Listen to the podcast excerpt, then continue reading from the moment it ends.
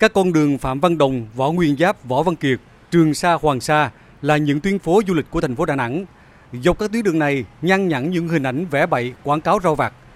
Từ lề đường, tường gạch, hàng rào tôn đến những công trình xây dựng gian dở đều dày đặt những nét vẽ xấu xí với các nội dung bơm vá xe, cho thuê nhà, bán đất và nhiều thông tin rau vặt khác. Anh Nguyễn Hữu Tổng Đạt ở phường An Hải Đông, quận Sơn Trà bức xúc trước nạn vẽ bậy tràn lan góc ngã tư đường Võ Nguyên Giáp, Võ Văn Kiệt. Đây là tuyến đường đi ờ, thẳng ra biển này. Mình thấy cái tình trạng như này thì nó gây mất mỹ quan của thành phố, thấy rất là nhét nhát. Trên đường Nguyễn Văn Linh, trung tâm quận Hải Châu, quảng cáo trao vặt cho vay nặng lãi dán chồng lên nhau tại các ngã ba ngã tư.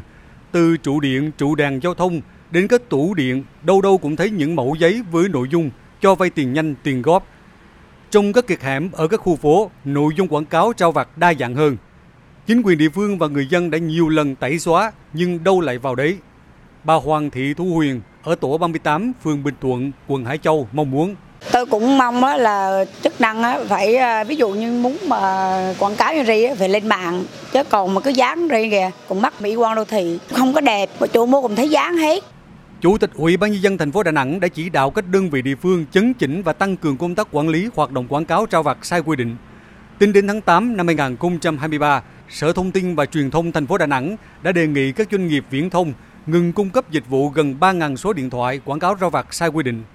Trung tâm điều hành đèn tín hiệu giao thông và vận tải công cộng, Sở Giao thông Vận tải thành phố Đà Nẵng cũng đã đề nghị ngừng cung cấp dịch vụ hơn 60 số điện thoại liên quan quảng cáo rao vặt. Ông Phạm Thanh Trà, Chánh thanh tra Sở Thông tin và Truyền thông thành phố Đà Nẵng cho biết trong thời gian tới để xử lý vi phạm đối với lại các cái hành vi mà liên quan đến quảng cáo rau vặt sai quy định cũng đề nghị các cái địa phương tăng cường công tác rà soát đặc biệt là các cái số điện thoại về quảng cáo rau vặt sai quy định trên địa bàn của mình và gửi ngay cho sở thông tin thông để thực hiện cái việc ngăn chặn là không cho phép triển khai cái dịch vụ này trên địa bàn.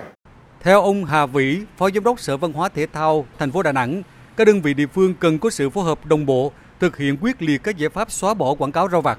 Ủy ban nhân dân các phường lập đường dây nóng nhận thông tin phản ánh của người dân về quảng cáo rau vặt. Lực lượng công an kết hợp tuần tra đêm phát hiện xử lý các đối tượng vi phạm căn cứ tình hình thực tế của địa phương có chế độ thưởng nóng cho các lực lượng và các cá nhân người dân trong việc phát hiện tố giác xử lý đối tượng quảng cáo rau vặt sai quy định. Ông Hà Vĩ, Phó Giám đốc Sở Văn hóa Thể thao thành phố Đà Nẵng đề nghị trong thời gian tới, xã sẽ tiếp tục theo dõi và tham mưu cho cái việc phối hợp này chúng ta nhịp nhàng hơn. Sẽ tiếp tục cùng với sở thông tin truyền thông hoàn thiện lại quy trình mà cắt bỏ các số điện thoại vi phạm cùng với cái việc là xác định chính chủ của các số điện thoại quản lý được cái nguồn cái thuê bao chính chủ đó là một đường hướng rất là khả quan